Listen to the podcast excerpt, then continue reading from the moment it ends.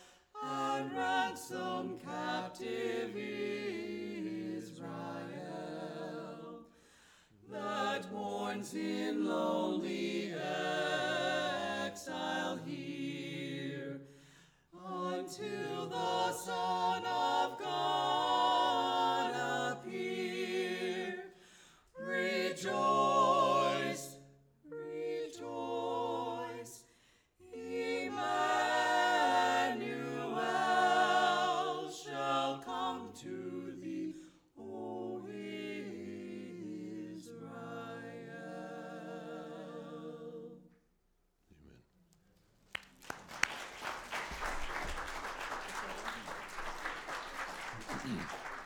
So Emmanuel means God with us. And God is with us, today we learned that everything changes for us. Everything changes. So we're going to be looking together in Matthew chapter 1. So I want to invite you to turn in your Bibles. Uh, there's Bibles in the seat in front of you there. You can turn your phone or your tablet on. Matthew chapter 1. We're going to be in, beginning in verse 18. And so what I want you to do is just kind of listen um, as Matthew 1:18 is read for us right now. Matthew 1:18 through 23. Now the birth of Jesus the Messiah took place in this way. When his mother Mary had been engaged to Joseph, but before they lived together, she was found to be with child from the Holy Spirit. Her husband Joseph, being a righteous man and unwilling to expose her to public disgrace, planned to dismiss her quietly. But just when he had resolved to do this, an angel of the Lord appeared to him in a dream and said, Joseph, son of David, do not be afraid to take Mary as your wife, for the child conceived in her is from the Holy Spirit. She will bear a son, and you are to name him Jesus, for he will save his people from their sins. All this took place to fulfill what had been spoken by the Lord through the prophet. Look, the virgin shall conceive and bear a son, and they shall name him Emmanuel, which means God is with us. So Matthew writes this story with just one goal in mind that you and I would understand that at the very center and the very heart of Christmas season is Jesus. This person, Jesus Christ. So he begins in verse 18 of Matthew 1. He says, This is how the birth of Jesus, the Messiah, came about. So, what he's doing is he's telling about the most significant of all of births, the most significant birth of all. Now, all of us have a birth story, right? We all remember uh, somebody telling us about our birth, and especially as parents and especially grandparents, right? We like to tell the story of the birth of our kids or our grandkids. And of course, our birth story is the very best birth story, and our baby is absolutely cutest Adam. Um, Jerry and Elaine are here. He's a cute little snuggly baby? Mm. Isn't he gorgeous? Where is Ew. he gorgeous? Um, gorgeous, yes. So very gorgeous.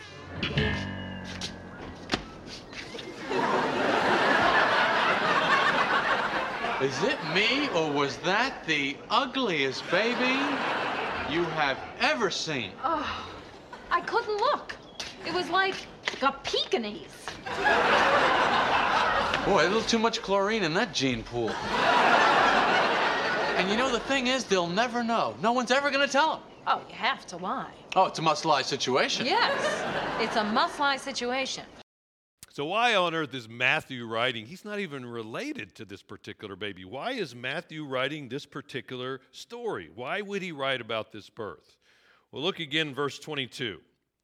Matthew, after telling about this event with Joseph, kind of summarizes or at least gives commentary when he said this All this took place, all this, meaning the birth of Jesus, all this took place to fulfill what the Lord had said through the prophet. The virgin will conceive and give birth to a son, and they will call him Emmanuel. And so, as we just heard the song, O come, O come, Emmanuel, we recognize that because of Jesus, God is now with us. Emmanuel, God with us. So, what does that mean for you and I as we think about this baby being born? As we think about this baby coming into the world, as we think about this name, Emmanuel, God with us, what does that mean to you and I? I think God with us, first of all, brings hope. And some of us desperately need the hope that can come from God. Now, if you've ever set out to read maybe the Bible, maybe you, you got challenged this year as we talked about God's Word, and so you decide, I'm going to read in starting in Genesis, or I'm going to read the New Testament starting in Matthew. It can be a little challenging if you begin in Matthew, because here's how Matthew begins Matthew 1 and verse 1. It says, This is the genealogy of Jesus the Messiah, the son of David, the son of Abraham. Abraham was the father of Isaac, Isaac the father of Jacob, Jacob the father of Judah and his brothers, Judah the father of Perez and Zerah, whose mother was Tamar. Perez was the father of Hezron, Hez was the father of Ram, Ram the father of Amminadab. And you start thinking, is it just names? You know, the next 17 verses are names, most of which we can't even pronounce. Why would Matthew begin his letter in such a boring fashion? You want people to read it, don't start with the genealogy. The reason is, is because the attention is not on the birth itself, but the significance of the one who's being born. In other words, it's significant because of its lineage. Because Matthew, what he does is he answers a question that every Jew would have asked if someone claimed to be king of the Jews, which is what was claimed about Jesus. Their question would be Is he a descendant of David through the rightful line of succession? And Matthew answers that absolutely yes. The child was significant because of his lineage, but he's also significant, as we read here, because of its conception. So, two different times in this brief account that Matthew gives us, he talks about this miraculous conception, this supernatural divine intervention in the birth of Jesus Christ. Look at verse 18 says his mother was pledged to be married to Joseph, but before they came together, she was found to be pregnant through the Holy Spirit. And then down in verse 20, he says, Don't be afraid, Joseph, to take Mary home as your wife, because what is conceived in her is from the Holy Spirit. So, two different times, Matthew makes it really clear to us that this is a supernatural birth. This is an, uh, an unusual birth here. It was clear that it was a divine conception. Now, this is not this notion of a pagan God having sexual relationships with a woman so this baby could come about. This is the creative power of Almighty God at work within Mary to accomplish his purposes. And it's significant because Mary was a virgin, Jesus was fully human. But because she was conceived of the Holy Spirit, Jesus is fully divine. And both of those pieces are crucial to our understanding of how God works in our lives. He's fully human, meaning he can understand all of the things that you and I go through and deal with. But he's also fully human so that he can deal with the sin that you and I struggle with, but he overcomes that. But he's fully divine because that is necessary for the power and the work of God to accomplish His will. So Jesus is fully human and He's fully divine. But He's also significant because of the mission that is revealed here. So when the angel appears to Joseph and keeps him from acting on his plan, the angel reveals God's plan. So again, back in verse 20. But after he had considered that, this is Joseph, an angel of the Lord appeared to him in a dream and said, Joseph, son of David, don't be afraid to take Mary home as your wife, because what's conceived in her is from the Holy Spirit. She will give birth to a son, and you are to give him the name Jesus. And why? Because he will save his people from their sins. So he says to Joseph, You're to name the boy Jesus. Now, Joseph would not have thought that to be all that unusual because the name Jesus was one of the most popular names in Israel of that time. Now, I looked it up, so when I was born in 1961, yeah, a couple years ago, the most popular baby names was not Doug, but it was Mary and Michael. Do we have any Marys or Michaels out there today? There we go. Some of you, popular name. Anybody want to guess as to what the most popular names in 2019 are for a girl or a boy? Anyone? Olivia, exactly right, and Liam. Olivia and Liam. So Joseph is hearing the angel say, You're going to name him Jesus. He doesn't think that's all unusual until he adds the second part because he will save his people from their sins. See, boys were oftentimes named Jesus in anticipation of the hope of God, Yahweh's intervention into this world, the promise of the Messiah who was coming. But the name Jesus is even more symbolic because the name Jesus means God helps or the one who saves. And so when he says, name him Jesus, He's not just giving him a name, he's talking about what he's here to do because he will save his people from their sins. Now, Jews, a good Jew understood that the Messiah was, co- was going to come and he was going to save them. But their picture of that salvation was a nationalistic kind of a picture. In other words, he was going to save the nation of Israel by getting rid of all those dirty, rotten Romans and putting Jesus on the throne. And so he would be the political power and he would rule everything. That's never been God's plan. Wasn't then, and it still isn't today. He will save his people from their sins. The plan of God has always been, the mission of Jesus has always been to bring salvation by forgiving our sins by being a ransom on the cross. In fact, Jesus himself said in Matthew 20, 28, just as the Son of Man did not come to be served, but to serve and to give his life as a ransom for many. That's why he came. In fact, that song, O come, O come, Emmanuel, and ransom captive Israel. To ransom captive Israel is to recognize that not just Israel, but the whole world is held captive to sin but Jesus would ransom captive Israel. How? By giving his life on the cross, by sacrificing his life. In other words, that baby Jesus was born all for the purpose of dying for your sins and mine. But I think the most significant reason this child came into this world was because of God's gracious presence in our life. So, Matthew, you know, tells this story and then he kind of gives this commentary. Again, verse 22. It says, All this took place to fulfill what the Lord had said through the prophet. The virgin will conceive and give birth to a son, and they will call him Emmanuel, which means God with us. Now, Isaiah is the prophet who's writing this, and Isaiah is writing these words some 700 years before Jesus Christ came. So, as I said at the beginning of the service, God's been planning for the Messiah to come not just since Isaiah's time, but for literally hundreds and thousands of years. Now, I turned 50 many years ago, and when I turned 50, it was also the 30th anniversary of me being a preacher. And so my wife threw a great celebration for me. I mean, she spent weeks and even months preparing and planning. She made me feel very special during that time. I mean, she is an amazing woman. God wasn't just planning for weeks, or for months or even for years for the Messiah to come. If you read through Scripture, there's hints about the coming of one to save us that goes all the way back to the beginning of time. That's how much God loves you. Even before you were born, God was planning and preparing the salvation of our sins. And what was his plan? His plan was to always be with us. And so what Matthew's doing is he's pointing back to this prophecy of Isaiah, Isaiah 7:14. Therefore the Lord himself will give you a sign the virgin will conceive and give birth to a son and will call him Emmanuel.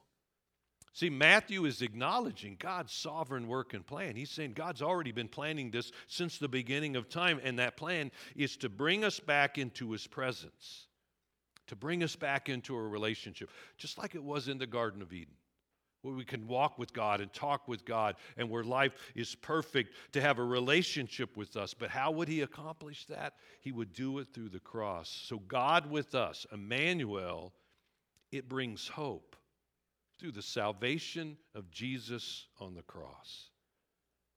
And that's a message Joseph needed to hear. That's a message you and I need to hear, which leads to our second understanding that God with us not only brings hope, but it brings significance. God with us brings significance. Now, Jesus is the one who's central to this story. No matter the other pieces that are going on, Jesus is the one that's central to the story. But I love it how God invites us in. I mean, Joseph, how significant really was Joseph in this story? How necessary was Joseph in this story? Not necessary at all. But I love that about God. He invites you and I into his story. And let's face it, you and I are just not all that important to God being able to carry out his will on this earth. So I had a small claim to fame when I was a junior in high school. I was in a high school musical. Now, don't ask me whatever possessed me. It was probably some girl who talked me into doing that. I don't know. But I was in this high school musical. Um, it was the last time I ever did anything like that because it was the worst experience I could ever have. But my role was so insignificant that there was a couple times where I forgot to go across the stage when I was supposed to, and nobody even noticed it. Now, my daughter had a lead in her senior year of her play, and if she hadn't walked out on the stage, they would have noticed it. But I was so insignificant, no one would have noticed that.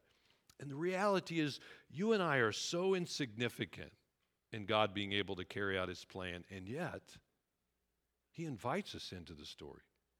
He's the one who gives us significance. And Joseph is ins- insignificant, and yet God invites him in. Part of it, he's a descendant of David, right? Of course, Joseph didn't have a lot to do with that because you can't pick your parents, but he's a part of that lineage. But it shows that God is working in your life and my life even before we're born. But obviously, Jesus needs care and protection.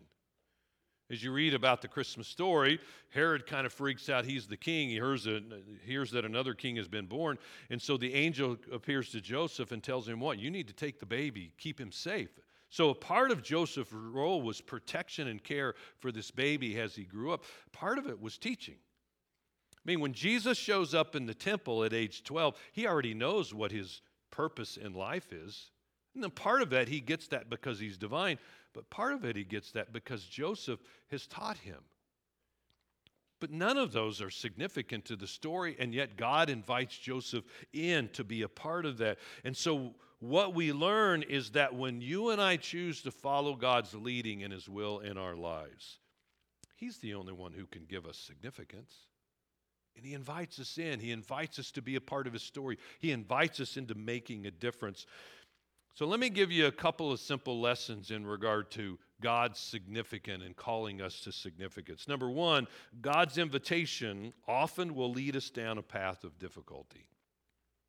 So, when God invites you to be a part of his story, which he does to all of us, oftentimes it's going to be tough. So there's a part of Joseph's story that I think it's easy for me as a guy to empathize with, right? Verse 18, this is how the birth of Jesus comes about. His mother Mary was pledged to be married to Joseph, but before they came together, she was found to be pregnant through the Holy Spirit. So, how does Joseph handle this situation?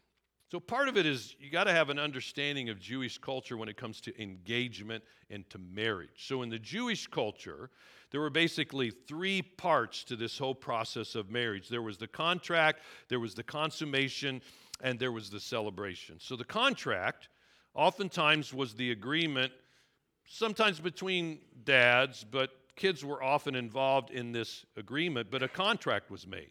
In other words, there was gifts given, um, agreements were made, and so once the contract was cemented, a couple, according to Jewish law, they were legally married. Now, they didn't consummate the marriage, they didn't live together for maybe a year or two years or even three years down the road. But that's why Joseph had to divorce her because by Jewish law, they were legally married at the point of the contract. Now, that sounds a little bit unromantic, right? I mean, you sign a contract, you're going to get married. Isn't life wonderful for you? But that year or two years or three years was a time spent getting to know each other, talking together, writing notes, giving gifts to each other, spending time getting to know one another. And in the midst of that time, there in the contract stage, it says she was found to be pregnant through the Holy Spirit. And isn't it strange how quickly, almost overnight, dreams can turn into nightmares and your best plans can be shattered? And so Joseph faces this personal dilemma. What am I supposed to do here? Because on the one hand, you know, if, if I go ahead with the marriage, I'm condoning what she did, this act of adultery, at least the act of adultery in his mind.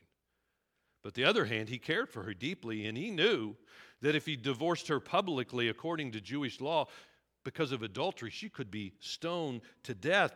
And he loved her. And so he didn't want that to happen. So he's facing this, he's wrestling with this particular decision. But all along this time, God's still working in Joseph's life. He's still leading Joseph the path that he wants him to go. And what we learn and realize is just because I'm doing what God wants me to do doesn't mean I'm not going to have struggles or difficulties. Following God's will doesn't equal a smooth journey. In fact, oftentimes, when you make a decision, you read in God's word and you realize this is what God wants you to do. This is how He wants you to obey Him in this area of your life. Oftentimes, when you make that decision, what you face is more difficulties at the beginning. Sometimes you face a more difficult road when you choose to follow God's will, which leads us to ask the question do I really trust God?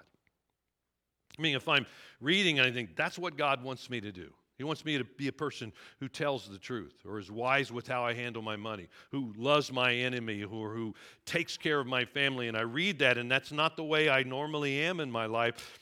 And so I begin to make that choice, and life gets tough.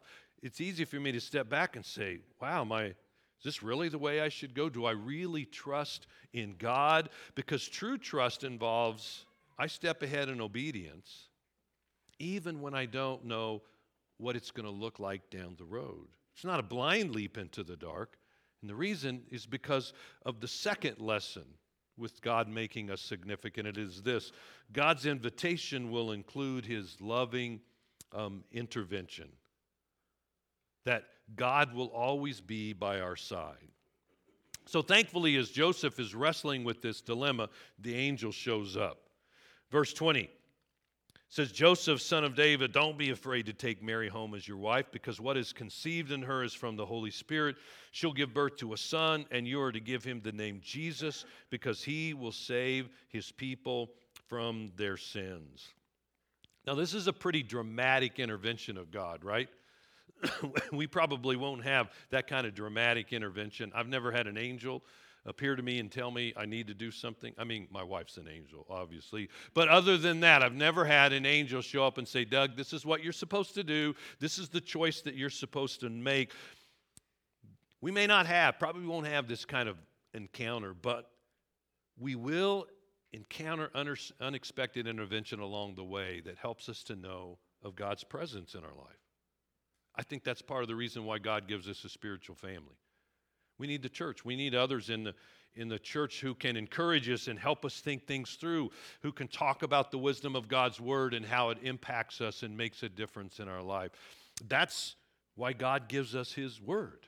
That's why we need to be spending every day reading in God's Word because that's how God guides and directs us. In fact, Psalm 119, 105 says, Your Word is a lamp for my feet and a light for my path.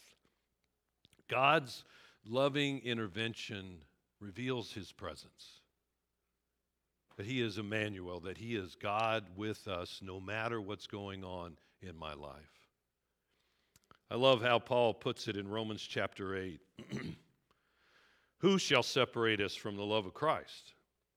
Shall trouble or hardship or persecution or famine or nakedness or danger or sword? As it is written, for your sake we face death all day long. We are considered as sheep to be slaughtered. No. In all these things, we are more than conquerors through him who loved us. For I am convinced that neither death, nor life, nor angels, or demons, neither the present, nor the future, nor any powers, neither height, nor depth, nor anything else in all creation will be able to separate us from the love of God that is in Christ Jesus our Lord. Nothing can. Why is that? Because God is with us, He is Emmanuel. So, where do you need God's intervention in your life? Sometimes it's a tough thing because we don't always sense or feel God's presence, right?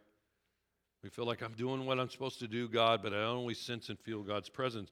Maybe God's trying to intervene, but you're just holding Him at arm's length. You know, maybe you had some kind of negative past experience with church or somebody that you trusted, and so you kind of hold God at arm's length as well because it's hard for you to trust. Maybe God's trying to guide, but you're just ignoring his direction. It's real plain. You've heard it from multiple sources, but you just, rather than following that, you, are just ignoring that. Maybe he's trying to comfort you, but is it possible that you've turned your back on God? See, that's one of the struggles with this sense that there are times in my life that I don't always sense or feel that God is with me. You, you need to understand that it is never God who's changed or moved but it is us who allows things to get in the way.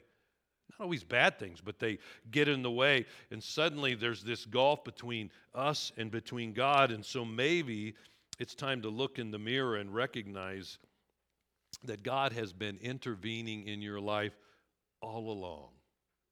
Maybe it's time to just thank Him and say, God, what do, you, what do you need me to do? What step do you need me to take? God with us, Emmanuel. We need to hold on to that promise.